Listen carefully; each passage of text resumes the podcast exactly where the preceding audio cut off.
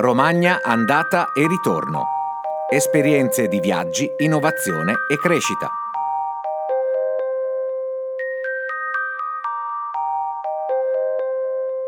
Federico Garcea. Allora, benvenuti eh, a tutti, tutti coloro che ci stanno seguendo benvenuto eh, al nostro ospite di oggi Federico Garcea.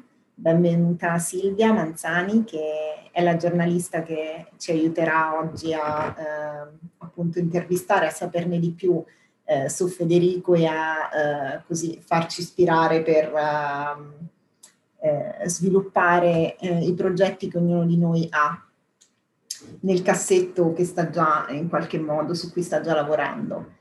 Ma partiamo dall'inizio, eh, che cos'è Romagna andata e ritorno? È ehm, una eh, chiacchierata, anzi quattro chiacchierate che eh, facciamo eh, insieme. Ehm, questo è il terzo appuntamento ehm, sulle esperienze di viaggio, innovazione e crescita di talenti eh, provenienti dalla Romagna, quindi da, insomma, dalle tre province, quindi Forlì, Cesena, Rimini e Ravenna della Romagna, che eh, o stanno, sono ancora all'estero, quindi stanno vivendo ancora un'importante esperienza all'estero, ma mantengono dei contatti molto forti con la Romagna, oppure hanno vissuto una rilevante esperienza all'estero e, e adesso sono rientrati come, come nel caso di, di Federico oggi.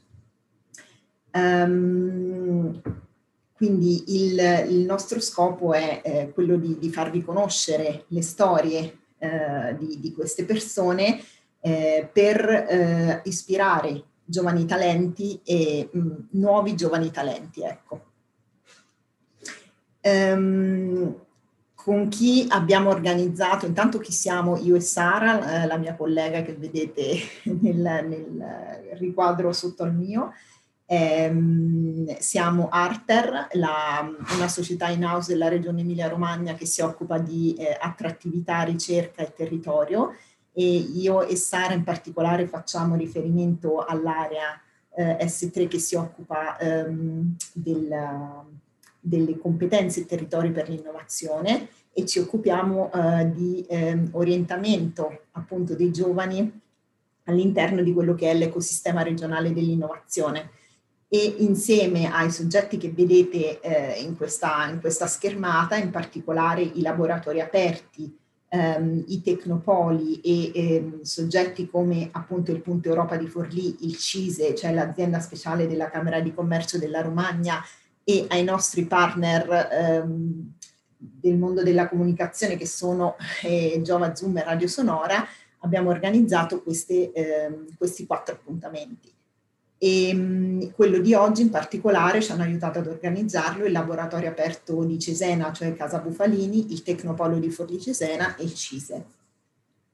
Io eh, a questo punto lascio subito la parola a Silvia e Federico che, e così iniziamo la chiacchierata di oggi per tutti, dico l'ultima cosa, tutti coloro che vogliono fare delle domande possono utilizzare l'apposito eh, comando di Zoom che vedete in basso nella schermata. Grazie a tutti. Grazie Leonora, ciao Federico, benvenuto. Ciao. anch'io sono molto curiosa di, in realtà di ascoltarti perché quando insomma, ho letto un po' la tua presentazione, il tuo curriculum, cioè, mi è sembrata una roba di fantascienza, no? e siamo proprio da, su altri temi, quindi sono molto curiosa. Allora, chiaramente le parole che ricorrono un po' nel, nel, nel tuo curriculum, intelligenza artificiale, machine learning, sono insomma, termini, definizioni che siamo sempre più abituati a, a sentire, e, ehm, traduzione automatica, eccetera. Però quando diciamo ti chiedono che mestiere fai, che, che cosa rispondi? Insomma, che mestiere fai alla fine dei conti? Bella domanda. Faccio l'informatico in senso lato, nel senso che poi ho fatto anche diversi mestieri, sempre magari rimanendo nella stessa azienda o poi tornando in Italia, per cui a volte si scrive del codice, a volte o molto più spesso si legge del codice, si leggono i documenti, si cerca di capire cosa fare per raggiungere uno scopo, che persone reclutare, con, cui, con le quali collaborare e fare qualcosa, per cui eh, c'è un po' di tutto. Poi in realtà quando parliamo di machine learning e intelligenza artificiale, alla fine quello che diciamo è che utilizziamo degli algoritmi che spesso non inventiamo, non ho mai inventato io personalmente, che esistono e si applicano a una mole enorme di dati che bisogna trovare e capire in qualche modo che problema si può far risolvere alla macchina. Ad esempio, nel caso della traduzione è molto facile da spiegare quello che si vuole, che si vuole um, raggiungere, cioè da qualche parte qualcuno o parla e quindi c'è un microfono, c'è un riconoscimento vocale, oppure scrive una frase in una lingua e entro pochi millisecondi o al, più alcuni secondi compare sullo schermo, su un video, una, la frase tradotta in un'altra lingua, si spera piuttosto bene.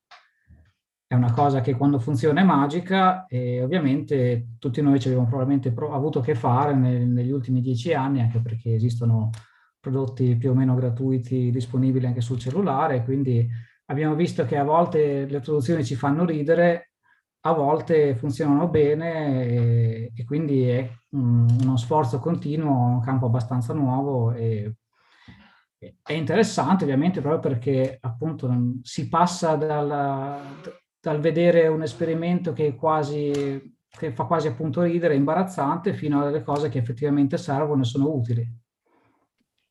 Perfetto. E tu Federico che cosa volevi fare da piccolo? Che cosa sognavi di fare da ragazzo? Cioè, co- come sei arrivato a fare questo mestiere così anche un po' eh, difficile da definire? Ecco, come ci si arriva? Come ci sei arrivato tu? Diciamo che da piccolo non lo sapevo bene, poi intorno ai 12-13 anni ho scoperto l'informatica perché alcuni amici avevano comprato dei computer con cui tipicamente si facevano videogiochi, ma le, l'idea è che si poteva fare altro. E, ad esempio, mio padre comprò un, una, un'enciclopedia in due volumi settimanale su, sul BASIC, che è un linguaggio di programmazione molto semplice, che spesso si può imparare anche da bambini. E durante un'estate mi mise a leggere quelle cose, mi appassionai un po' del, dell'idea di fare qualcosa con, con i computer, di, di fare qualcosa di più serio che non fossero solo giochi, cioè di di, di, di capire come fare i giochi, come, come, produrre qualcosa, non semplicemente consumare il contenuto. E poi, diciamo così, a quel punto la strada era segnata, nel senso che ho fatto il liceo scientifico a Cesena con una sperimentazione di informatica e poi ho avuto la fortuna di non dover cambiare città perché anche a Cesena c'era la facoltà di scienze dell'informazione dell'Università di Bologna, quindi ho fatto quella. E poi da cosa nasce cosa? Poi sono partito quasi per caso alla, alla volta agli Stati Uniti e, e, poi anche lì ho cambiato più o meno mestiere o comunque specializzazione o area perché questa è una professione molto bella in cui ogni tanto si può completamente reinventarsi e cambiare totalmente. Ok, ci racconti magari qualcosa della, visto che qui insomma eh, trattiamo di romagnoli all'estero che sono stati all'estero, io so, mi hai, mi hai detto insomma che sei tornato da poco eh, a Cesena, ci racconti magari qualcosa della tua esperienza negli Stati Uniti, appunto ventennale mi dicevi, eh, sia a livello professionale che umano e ti chiedo se invece hai avuto magari anche durante il tuo percorso universitario altre esperienze ehm, in paesi esteri. Allora, cominciamo dall'ultima domanda che è facile. Durante il percorso universitario no, non sono stato all'estero, sono sempre rimasto in Italia. Um, prima di iniziare ho fatto un viaggio, ma per piacere, in Scozia e in Irlanda. Durante, quando, non, quando non studiavo cercavo qualche lavoro per proseguire gli studi e fare qualcosa. Anche lì è stata un'esperienza interessante perché a volte i lavori che si trovano sono, sono, molto manuali e pesanti, a volte non hanno nulla a che fare con quello che si studia, ma anche quando si hanno a che fare eh, si scopre che appunto senza una laurea o senza una specializzazione, senza esperienza, ci si ritrova a fare delle cose um, diverse e, e, magari non particolarmente interessanti. Um, ad esempio, per quelli che sono a Bologna, sanno che vicino a Bologna c'è la Valfrutta, eh, qui ci sono prodotti in tutti i supermercati il cavo del centralino con 100 eh, linee diverse l'ho steso io durante un'estate nel 96 mentre lavoravo per una ditta di Forlì.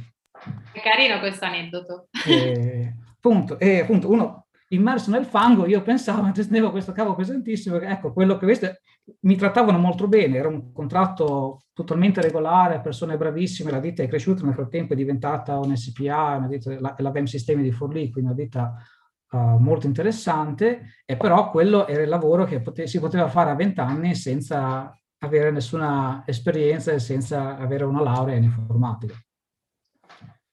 Ok. Quindi, esatto, poi, appunto sono partito appunto nel 99 e dopo, un, dopo aver fatto un colloquio al telefono e poi di persona con la Microsoft, che tra l'altro è un'azienda con cui non ero più in buonissimi rapporti. Ho qua fuori, qua sulla libreria ho le copie originali della prima versione di Windows, ero molto appassionato, lavoravo sui PC e poi nel corso dell'università mi sono reso conto che c'erano altri prodotti che erano migliori o cose che funzionavano meglio. Non mi piaceva più la Microsoft, volevo andare in California, in Silicon Valley a provare qualcos'altro perché erano gli anni 90 e il mondo si era un po' spostato, era, in qualche modo la California era il centro del mondo per gli sviluppatori, eh, però non è così facile partire e andare all'avventura.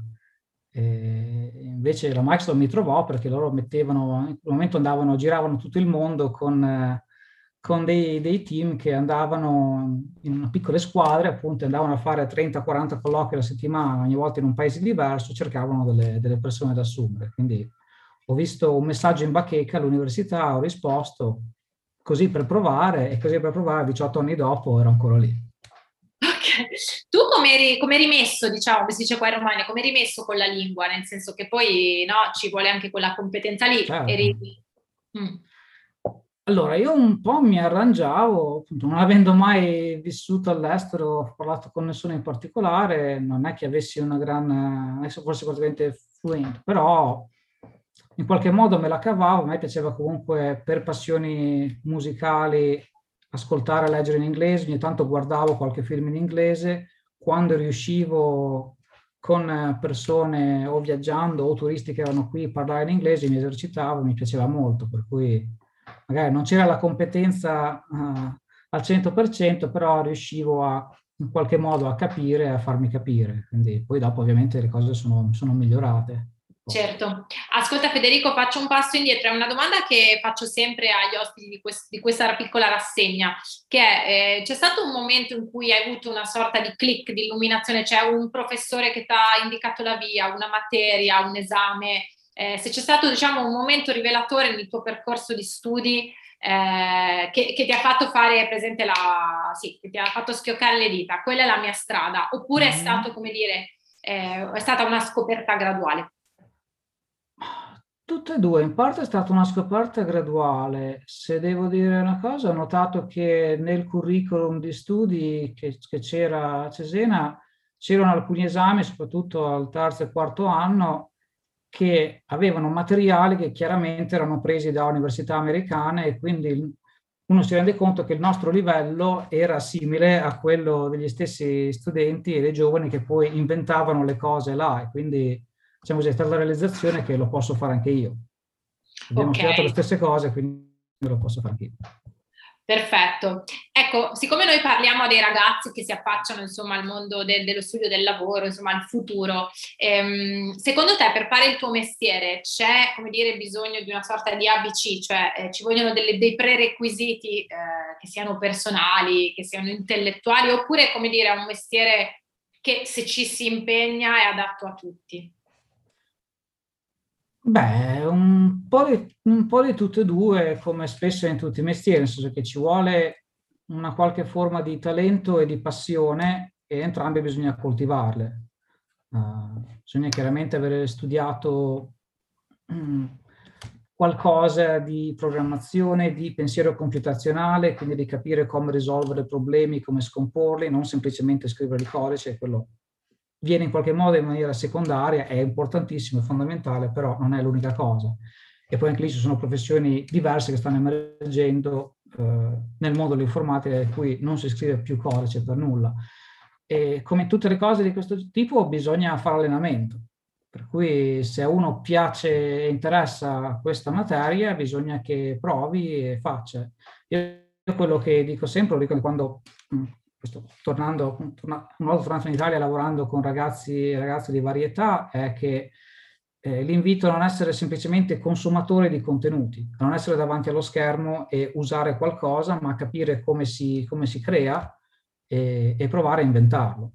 all'inizio ovviamente si fanno delle cose molto semplici oppure si fanno delle piccole modifiche a delle cose che già esistono, che sono state studiate in modo che i ragazzi possano imparare senza annoiarsi, modificare, vedere qualcosa e si va avanti da lì. Se a uno piace o no, deve avere la passione, la curiosità e ovviamente la competenza più importante eh, che, che anche quella che io conservo da tutto questo tempo è la capacità di imparare anche e soprattutto in questo mondo dove ogni 5-10 anni cambiano, non dico completamente, ma cambiano enormemente le cose.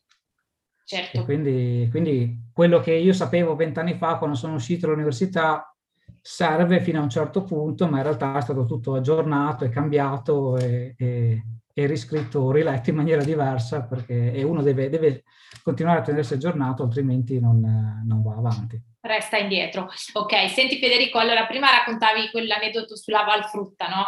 Eh, guardando invece alla tua carriera poi negli Stati Uniti, eh, come dire, c'è una, un momento che ti ha regalato particolare soddisfazione, eh, qualche progetto che hai portato a termine, magari se ci riesci a fare anche degli esempi concreti di qualcosa che anche noi davanti certo. a quel certo. famoso schermo possiamo vedere e esatto. utilizzare.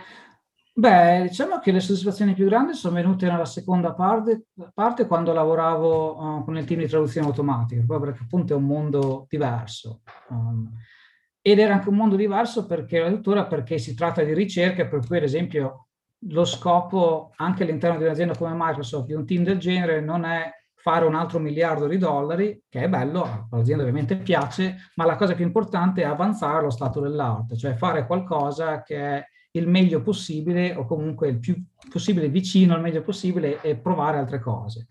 E nel corso di quello ci sono state delle cose interessanti, um, una se vogliamo un po' um, ridicola che quella che quando, quando, uscì il nuovo film della saga di Star Trek rifatta, um, decidemmo di contattati da, da una persona del marketing che era in contatto, appassionato di cinema e di fantascienza, abbiamo deciso di fare un traduttore per il Klingon che è una lingua inventata, ma è una lingua reale. Stranissimo a dirsi, l'ha inventata un linguista per le serie dei film precedenti ed è una lingua effettivamente seria con delle regole e ci sono delle persone al mondo che effettivamente l'hanno studiata.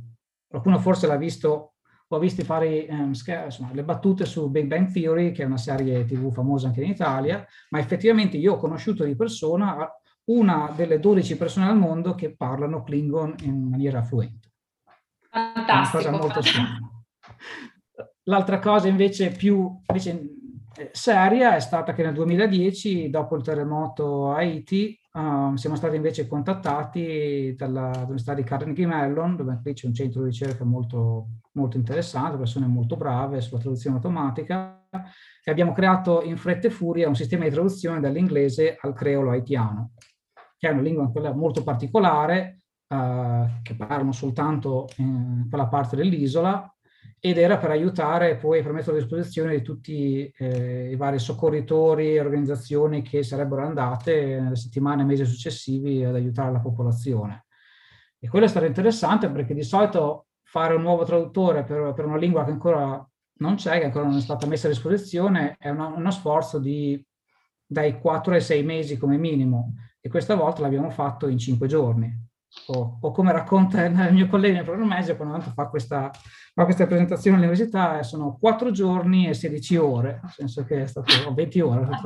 Qui siamo stati più o meno giorno e notte eh, a fare questa cosa e capire come produrre qualcosa, perché era, era uno sforzo umanitario, era, ogni, ogni, secondo era prezioso, quindi Bello, era importante che fosse perfetto, ma che fosse online il prima possibile.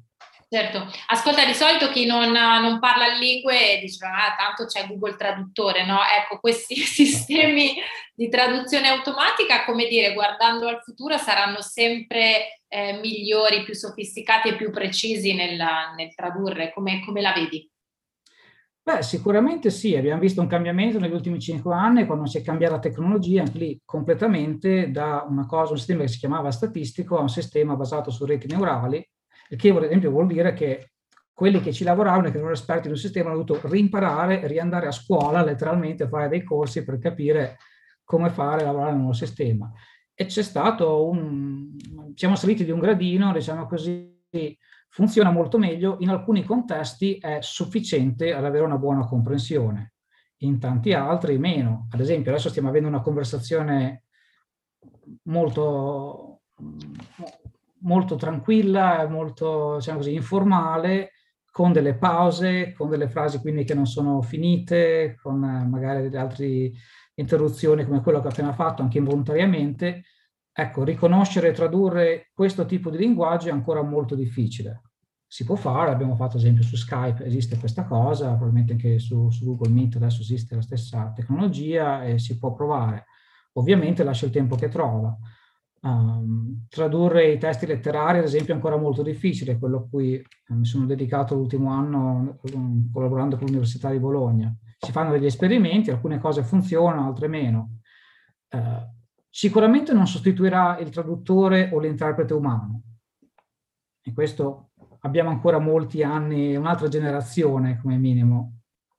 Però in alcuni, in alcuni casi è fondamentale avere questa tecnologia. Ad esempio, un esempio che possiamo avere tutti i giorni è se noi andiamo su Amazon e cerchiamo, guardiamo la recensione di un prodotto. Ci sono sia le recensioni del, nella nostra lingua, sia delle recensioni tradotte perché altri hanno comprato lo stesso prodotto all'estero si notano gli errori, anche perché spesso chi scrive le recensioni non, è, non sta scrivendo in maniera formale o particolarmente bella, qualcuno sì lo fa anche perché lo fa quasi per mestiere, um, molti scrivono in maniera molto informale, nuovo, frasi un po' scomposte.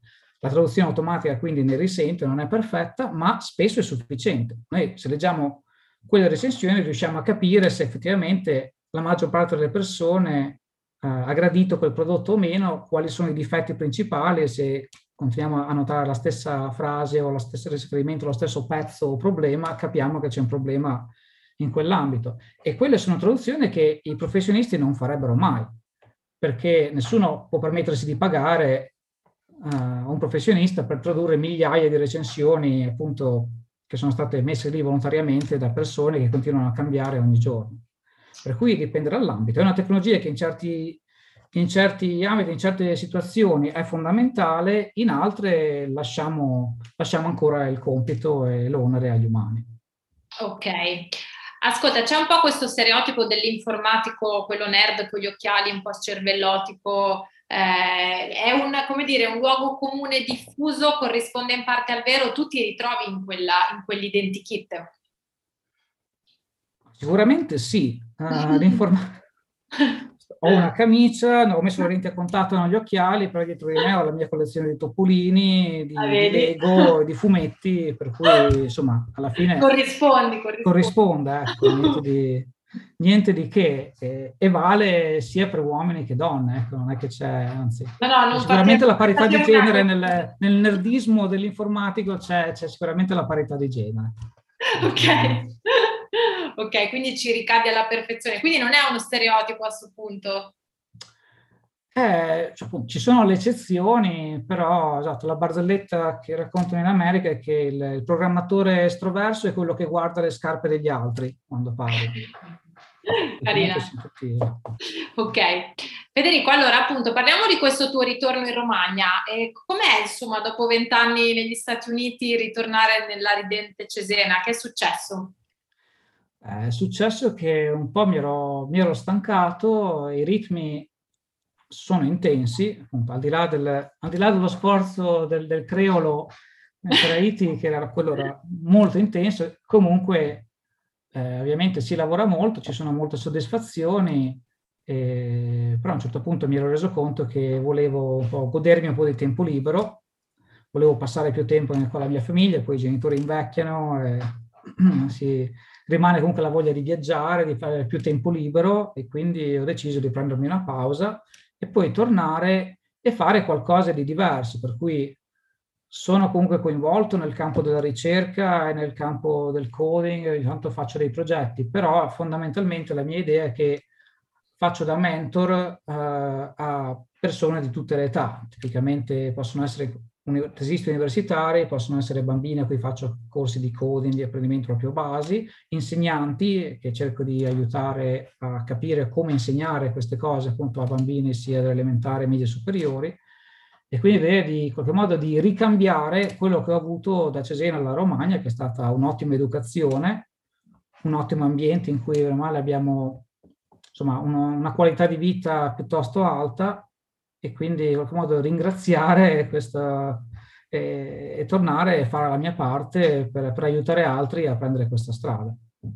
Ecco, quando sei tornato, come dire, hai avuto un po' di spaesamento o ti sei ritrovato immediatamente a casa?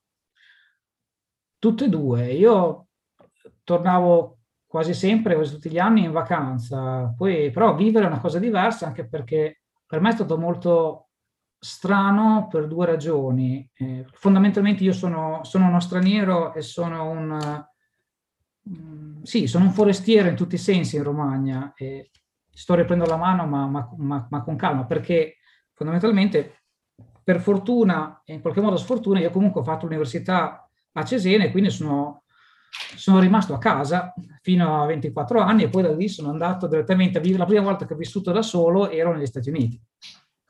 E poi sono tornato con una moglie americana e quindi per noi è stata la prima volta avere, fare l'esperienza di vivere da adulti in Italia, da adulti indipendenti. In qualche modo non, era, non l'avevo mai fatto, quindi per me è in fondo ancora tutto nuovo. Fantastico, ok. Senti, anche gli informatici hanno dei sogni nel cassetto, tu ne hai uno in particolare? Ah, beh, sicuramente tutti ce li hanno. Il, il mio è in qualche modo di di creare in futuro una, un'associazione, una fondazione o partecipare a qualcosa che già esiste per appunto uh, invogliare altri a rimanere interessati o a crescere nel campo dell'innovazione tecnologica e magari a rimanere in Italia e non, non emigrare dall'altra parte del mondo in maniera permanente, ecco, di tornare o di provare delle cose e di creare un polo di attrazione anche, anche in Emilia Romagna. Ok, quindi la tua intenzione è di tornare o stare qua per un periodo limitato e poi rientrare negli Stati Uniti? Ah, l'idea è, pandemia permettendo, è di continuare a viaggiare, quindi passare, avere la mia base principale in Italia, qui in Romagna, e poi passare alcuni mesi l'anno negli Stati Uniti e comunque vedere altri luoghi del mondo e, e fare un po' di altre esperienze. Ok. Ti sei mai chiesto che mestiere avresti fatto se non avessi fatto l'informatico, scusa il gioco di parole? Certo. Sì. Ci puoi pensare adesso eventualmente? Sì, esatto, no, perché è comunque una cosa che, che mi piace alla fine, esatto, essere davanti al computer e creare qualcosa mi piace, lavorare con gli altri che fanno queste cose mi piace. Il mio altro hobby principale era la musica, era suonare, però anche dalla voce che ormai è sparita, a parte oggi. Il cantante eh, no, quindi no. Sì, il cantante rock è bello, però è una cosa, è un mestiere ancora più difficile, in fondo um, è, appunto, anche, meno di uno su mille ce la fa, uno su un milione ce la fa e gli altri, gli altri non fanno una vita particolarmente entusiasmante spesso, però sarebbe bello. Ok, ascolta Federico, ne approfitto per chiederti anche, visto che insomma questi vent'anni negli Stati Uniti, un po' insomma qualcosa bisogna dire, e come, come, come venivi visto come italiano negli Stati Uniti, insomma come ti trattavano, che cosa ti chiedevano, o a un certo punto insomma eri talmente ambientato che eri ormai americano? No, no, si rimane italiani fino alla fine, a, meno, a meno che uno non cerchi veramente di isolarsi e di tirarsi fuori, è divertente perché, no. diciamo così, io sono stato quasi sempre sulla, sempre, ho sempre vissuto sulla costa ovest, per cui era Seattle o l'area di San Francisco, eh, poi ultimamente ho girato un po' a Portland e quindi eh, ci sono molti meno italiani, quelli che ci sono sono spesso di data recente, quindi sono altri diciamo così, altri nomadi digitali simili a me in qualche modo, per cui è diverso. Mentre ad esempio sulla costa est ci sono molti più, ci sono italo-americani di da, da, da quasi 200 anni, quindi è tutta un'altra cosa. E quindi a volte si è ancora un po' una novità, a volte ci sono gli stereotipi. Um, cosa divertente è quando si va fuori a mangiare, con, ad esempio con cena di lavoro, devo, viene sempre dato a me il compito di scegliere il vino, senza mai chiedere se, se io ovviamente sappia, sappia, ne sappia qualcosa o meno. No, quindi questo stereotipo. Uh, altra cosa divertente, se vogliamo, o particolare, è che Seattle è l'altro luogo in America quasi unico, o quasi unico in, in, in raggio di migliaia di chilometri, dove esiste la piadina. Okay. C'è un altro signore di Cesena, Pietro Borghesi, mio amico, che è diventato poi amico, che, uh, che ha aperto il ristorante Line, quindi un ristorante tradizionale romagnolo. Quindi, ok. Infatti per, per, un paio d'anni quello era, era, in qualche modo diventato il polo di attrazione di noi nuovi immigrati recenti all'Italia, che andavamo lì almeno una volta alla settimana e quindi ci ritrovavamo um, a mangiare e bere nonostante la pioggia fuori. Appunto, il clima di Seattle è quello che notoriamente si pensa, non piove spesso, ma è quasi sempre nuvoloso. Ok. Ascolta Federico, per, ci racconti la, la, tua giornata tipo quando eri là e la tua giornata tipo adesso, visto che dicevi che ti volevi, sei venuto qua anche per cambiare un po', per alleggerirti in qualche modo e avere più tempo per te.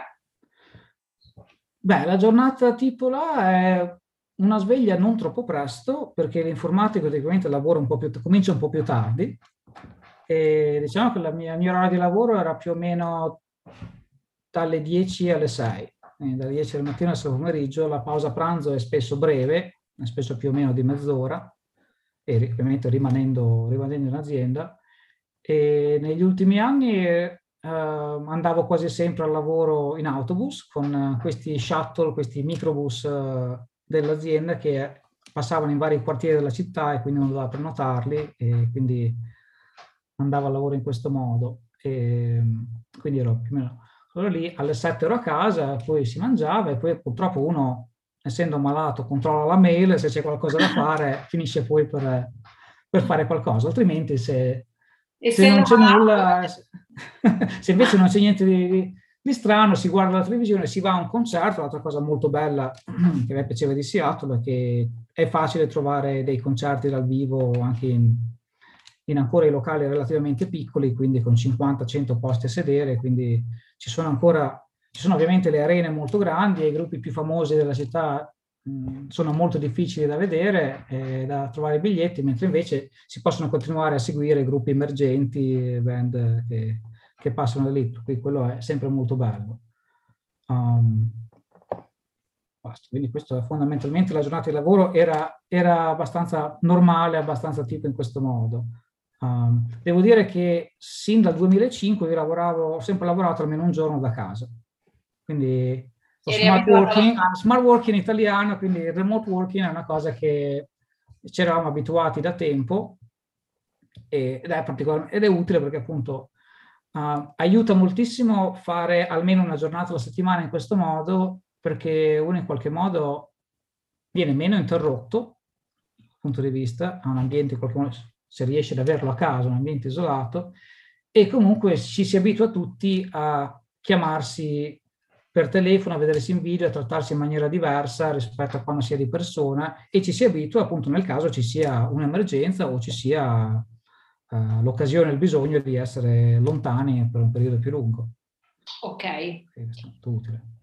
In Italia, diciamo così, ehm, Fino all'anno scorso, ai primi due anni, quando sono tornato, avevo questi lavori e queste consulenze che molto, erano molto saltuari, per cui la giornata tipo non c'è, poteva essere praticamente che metà della giornata era impiegata a lavorare su qualche progetto, a andare in qualche scuola o a preparare un corso, e l'altra metà era tempo libero appunto di capire come, come seguire la vita, come, come, vivere in maniera normale, come scoprire tutte le cose che bisogna fare normalmente anche e soprattutto perché all'inizio dovevo cercare casa, eh, arredarla, eh, affrontare la burocrazia di tante cose diverse a cui non, sono, non ero abituato e quindi c'era un po' di tutto. E comunque che fare, in generale, fare passeggiate al mare, la cosa che mi piace di più è uno dei motivi fondamentali per cui sono tornato in Romagna e divido il mio tempo tra Cesena e Cesenatico, il poter vedere il mare e, e andare a piedi, in bici, nuotando a seconda della stagione o del clima del giorno e quindi riflettere e fare del, fare del moto. Perfetto, Federico. Allora io vorrei lasciare la parola ai nostri ragazzi. Ti chiedo l'ultima cosa. Ehm, come dire, a un ragazzo, a un giovane che vorrebbe intraprendere una professione, un percorso simile al tuo, c'è come dire un consiglio di massima che daresti, anche se ovviamente siamo tutti consapevoli che i percorsi siano personali, insomma, dipendono dalle scelte, eccetera, però come dire, un consiglio proprio valido per tutti, c'è secondo te? Sì, è allenarsi, è provare. perché appunto il, se uno vuole scrivere codice, se uno vuole fare il programmatore deve scrivere codice, se vuole fare il designer deve disegnare e progettare app eh, per telefono o per altri dispositivi. Se uno vuole lavorare sull'intelligenza artificiale deve provare con gli algoritmi, con strumenti che già esistono, trovare i dati, capire come... Quindi bisogna fare.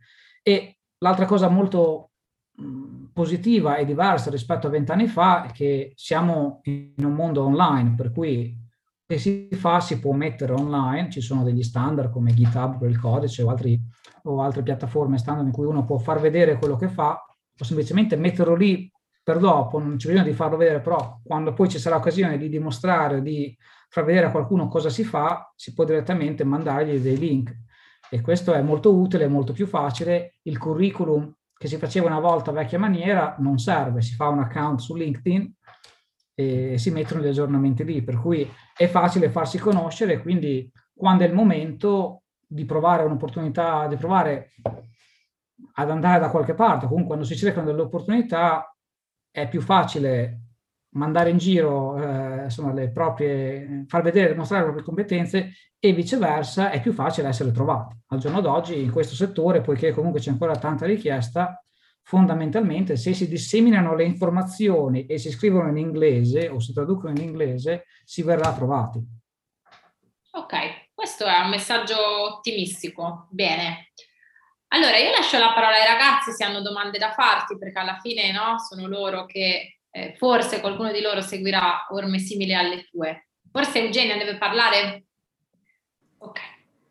Sì, allora ciao, piacere. Io sono Eugenia Galli e faccio parte della redazione di Giova Zoom, che è un progetto di comunicazione delle politiche giovanili dell'Emilia Romagna.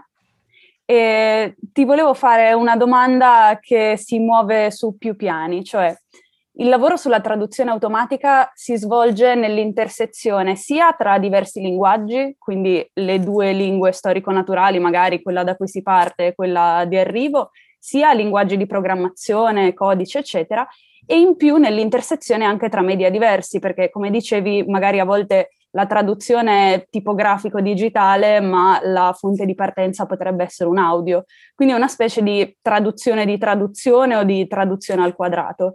E allora mi chiedevo se tu avessi dovuto acquisire anche delle competenze umanistiche nell'ambito della linguistica, per esempio per capire come rilevare le diverse pronunce, i diversi dialetti negli audio da tradurre per risolvere i problemi computazionali o se invece si formi un team molto esteso che lavora sempre insieme con uh, i, i, traduttori dal Klingon uh, di cui dicevi prima, insomma, con, uh, con, competenze linguistiche, ecco, e non soltanto di conoscenza delle, delle lingue nello specifico. È più la seconda, nel senso che anche quando poi sono arrivato in quel team fondamentalmente non ero più, eh, ero già appunto a capo di un gruppo di persone, quindi con l'idea quindi, di portare, di dirigere il prodotto verso, di dirigere il progetto è una cosa che fosse più un prodotto e quindi fosse più fruibile da tutti. E ci sono delle persone specializzate su quello, ad esempio ci sono delle linguiste computazionali, che part- sono probabilmente delle linguiste che sono anche informatiche, per cui persone con competenze di, di linguistica che sanno magari la grammatica, uno in particolare con cui lavoravo, uh, lei conosceva la grammatica di, di 12-13 lingue diverse, infatti il mio capo scherzava, diceva, lei probabilmente capisce, sa le regole della grammatica italiana meglio di te, può essere, ogni tanto sì, tanto mi faceva le domande, che molto, ah, ma qui si fa, non mi, cioè, mi ricordo, forse a volte si, sono, eh, bisogna avere anche quelle competenze, sì, e lì, sul, sul riconoscimento vocale assolutamente, i dialetti sono un problema, beh, i dialetti italiani sono in realtà una cosa ancora diversa perché sono fondamentalmente delle lingue diverse il toscano è, l'unico diciamo, dialetto dell'italiano, perché in realtà l'italiano viene da lì come pronuncia, e tutti gli altri sono quasi tutte le lingue a sé stanti, per cui bisogna fare un, un, addestramento completamente diverso. E ci sono i dialetti o comunque le pronunce diverse nelle altre lingue, tipicamente in inglese, ad esempio, infatti eh, eh, di solito i sistemi che si, che si inventano, comunque si addestrano negli Stati Uniti, funzionano con l'inglese americano più o meno standard, che è più o meno lo stesso, anche lì con accenti un pochino diversi.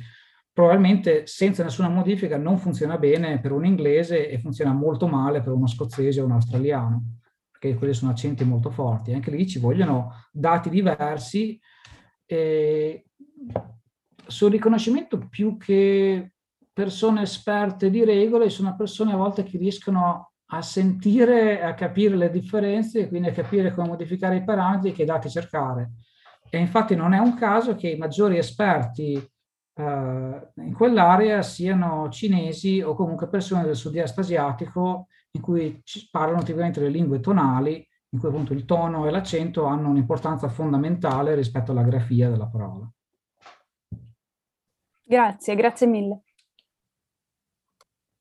Federico, invece ti faccio io delle domande, cioè do io la voce alle domande che sono presenti in chat. Ricordo a tutti gli ascoltatori, insomma, chi è collegato ma no, non vede la propria immagine, che può andare nel DNR o DER, domande e risposte, e scrivere la propria domanda. Allora, al momento uno spettatore anonimo ti chiede quali risorse consiglieresti per approfondire il tema del machine learning e dell'AI e quali consigli invece daresti per entrare nel mondo della ricerca in ambito machine learning? Belle domande. Beh, dipende a che dove si vuole arrivare o da cosa si comincia. Um, si cercano le informazioni, bisogna, si può partire da, da, degli articoli magari più divulgativi, quindi parlo in generale, ci sono articoli su medium.com su cui tutti possono scrivere, in cui ci sono vari esempi, uno cerca, ovviamente uno deve cercare il machine learning in generale, ma applicato a qualcosa, per può essere computer vision, piuttosto che speech recognition, piuttosto che machine translation o qualcos'altro, per cui uno poi trova l'applicazione a quel problema delle spiegazioni a volte abbastanza semplici e degli esempi anche perché adesso è possibile fare, ricostruire degli esempi anche con il computer di casa, magari dieci anni fa non era possibile. E poi se uno è interessato a fare una carriera, a studiarlo, ci sono dei corsi di livello accademico, alcuni sono online, sono gratuiti o a pagamento, a seconda se si vogliono i crediti o meno, anche lì si cercano sulle due o tre piattaforme più in, più in voga su, sui contenuti del genere, corsi online, e alcuni sono, sono quelli che sono insegnati da luminari o comunque da esperti che lavorano tuttora in Silicon Valley o che insegnano alle università prestigiose che siano Carnegie Mellon o Stanford e, quindi preparano allo stesso modo come i loro studenti. Si possono seguire un po' alla volta, uh, una settimana alla volta. E in Italia ovviamente ci sono anche università che offrono questi corsi, bisogna cercarli. Io non avendo studiato queste cose qui, ho fatto semplicemente un corso che era quindi simpatico, Cesena c'era questo corso che si chiamava fisica numerica, che aveva in realtà molto poco a che vedere con la fisica e in realtà insegnava dei rudimenti di machine learning e intelligenza artificiale. Erano rudimenti perché appunto all'epoca si potevano fare delle simulazioni molto blande e quelle vere, con le reti neurali, si imparava un po' in teoria il, quello che doveva essere il discorso, ma non l'applicava nessuno perché nessuno aveva dei computer abbastanza potenti per farlo, aveva capito che algoritmi utilizzare. Um, e anche lì il machine learning vuol dire tante cose. Eh, chi inventa gli algoritmi o chi lavora su quelli eh, utilizza la matematica mh, mm, di livello molto avanzato, quella che si chiama ottimizzazione non lineare, ed è abbastanza ostica, quindi si tratta di aver superato già altri esami universitari di matematica di base per riuscire a, a comprenderla. Però poi ci sono altre parti, come appunto la raccolta dei dati, il data scientist è qualcuno invece che deve raccogliere e preparare i dati e lì invece si usano delle competenze diverse perché lì ad esempio lo scopo è trovare i dati, per esempio se si seguono dei testi che sono già tradotti, uno deve cercare di capire come utilizzare un motore di ricerca e trovare magari migliaia e migliaia di, di testi già tradotti dall'italiano all'inglese o dall'italiano al francese e capire come scrivere un algoritmo in quel modo poi capire come catalogare e classificare i dati è una competenza del tutto diversa da quello che scrive gli altri algoritmi. Uh, per cui ci sono, ci sono una, tante sottoprofessioni che stanno nascendo e le risorse cercare online dei corsi, partire da un articolo divulgativo per capire di cosa si sta parlando e poi in base al proprio interesse andare a cercarsi dei corsi più specializzati. Ti chiedo allora un'altra cosa Beh, mm, su, su, quello che ci stavi raccontando prima del passaggio che c'è stato dal sistema statistico a quello a reti neurali. Eh, ti volevo chiedere quali, perché sono ovviamente due sistemi molto diversi, quindi mm. sono dei macro cambiamenti, Però ti volevo chiedere se ci puoi spiegare meglio come funziona il sistema reti neurali e che, che cambiamenti e che evoluzioni ha apportato e apporterà. Certo. Eh, sistema reti neurali vuol dire eh, fondamentalmente che si, si scompone l'input che ci arriva, quindi ad esempio nel caso della traduzione la frase, si scompongono le parole e si fanno vedere alla macchina contemporaneamente la, eh, la frase originale e la traduzione. Poi la macchina impara delle cose, quello che impara impara a costruire delle corrispondenze, ma non sono più statistiche come prima, perché appunto non ha un solo livello in cui comparare la probabilità che questa parola compaia nella traduzione rispetto a questa che ho visto nella frase originale. Per il sistema statistico uno si costruisce un sacco di appunto, statistiche su sulla occorrenza di, di, di, parole o pezzi di frasi. Nel sistema neurale queste cose avvengono, ma avvengono a strade, ci sono più livelli e gradualmente la macchina impara a capire delle corrispondenze. E la cosa interessante e sconcertante è che non sappiamo più esattamente che cosa ha imparato in particolare, perché in realtà quello che succede è che l'input viene scomposto, va attraverso una serie di nodi che simulano i nostri neuroni, sono come dei neuroni che si funzionano in maniera leggermente, comunque, leggermente in maniera diversa, e conservano delle informazioni e propagano alcune informazioni e altre no. E questo discorso che è molto strano della rete neurale. La cosa che a me fa sempre abbastanza uh, ridere, eh, un paio di volte uh, alcune persone invece che sono più tecniche in quel ramo sono, non, non, gli è piaciuto molto la mia, le mie battute, il mio discorso, è che in realtà noi non stiamo simulando il cervello, noi facciamo, stiamo eseguendo un processo diverso, noi non sappiamo come il nostro cervello funziona la chiamiamo rete neurale perché abbiamo creato queste, questi componenti, questi pezzi di codice che assomigliano ai neuroni, però nel cervello ci sono 10 miliardi di neuroni. E, e quindi nelle reti neurali ci sono alcune migliaia di neuroni che sono queste cose finte, che fanno delle cose e noi non sappiamo come il nostro cervello assorbe le, assorbe le informazioni e, e le trasformi in qualcos'altro impari, e impari qualcosa di più o meno permanente. E questo può avere un impatto anche sulla capacità creativa, tra virgolette, della macchina, anzi forse anche senza virgolette. Eh, sicuramente sì, infatti quello che succede è che mentre il sistema pre- precedente era limitato ed era molto robotico, cioè si capiva subito che era, che era un sistema finto, che non era una persona a tradurre, perché sbagliava i tempi, sbagliava eh, eh, dice, sbagliava il genere o il numero delle persone o dell'aggettivo, perché a volte era ambiguo e non sapeva cosa fa, come fare. E comunque spesso se una frase era un po' lunga uh, si perdeva, magari era come tradurre parola per parola, un pezzetto alla volta e si vedeva. Il sistema neurale è molto più bravo perché riesce, prendendo più o meno tutta la frase in considerazione, riesce a collegare tra loro delle parole, dei pezzi molto distanti, per cui sembra molto più fluido e molto più bravo, però a volte fa degli strafalcioni mostruosi. Cioè produce una frase che è corretta dal punto di vista grammaticale, ma è completamente sbagliata, perché magari ha inserito una negazione o ha cambiato il nome di una persona completamente e, e se uno non conosce eh, la lingua originale, legge la, traduzione, la traduzione sembra aver senso, ma non è la traduzione di quello che uno ha detto o scritto.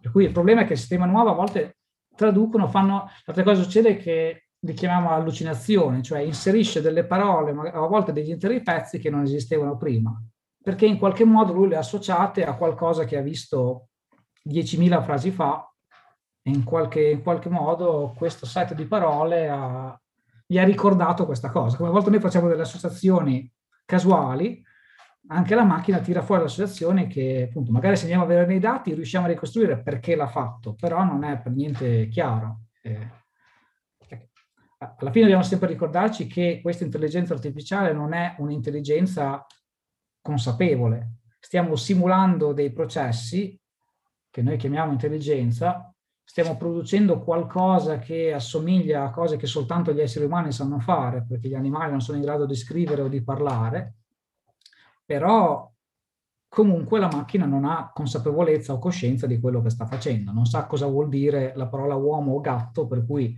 può produrre una traduzione in maniera interscambiabile uomo o gatto a seconda di cosa, cosa lui vede nei suoi dati perché non ha la più pallida idea di cosa stiamo parlando.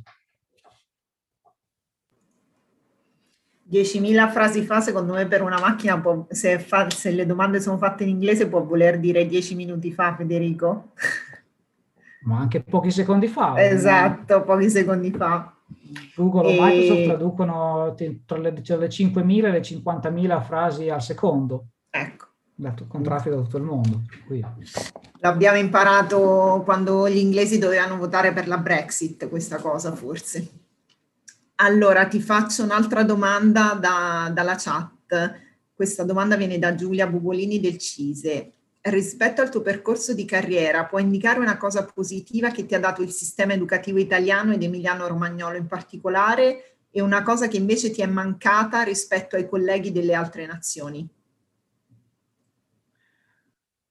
Ma la cosa positiva è sicuramente che il nostro sistema um, non ti, non ti apre completamente la strada le cose, per cui uno le informazioni a volte le deve cercare, che siano informazioni pratiche su come fare un esame o dove andare nell'aula, a in generale imparare le cose e poi presentarsi a un test, a un esame senza sapere esattamente quello che ti verrà chiesto più o meno, mentre a volte nelle, nelle anglosassone spesso ci si prepara, si fanno dei compiti di prova e l'esame è molto molto simile a quello alla prova fatta. Uh, ci sono, ci sono, c'è un percorso molto più, diciamo così, tranquillo, diciamo così. In Italia è un po' più drammatico, se vogliamo, lo start dell'esame, però ovviamente ti prepara poi alle sfide del lavoro in cui ovviamente nessuno sa già la risposta, la devi trovare da solo.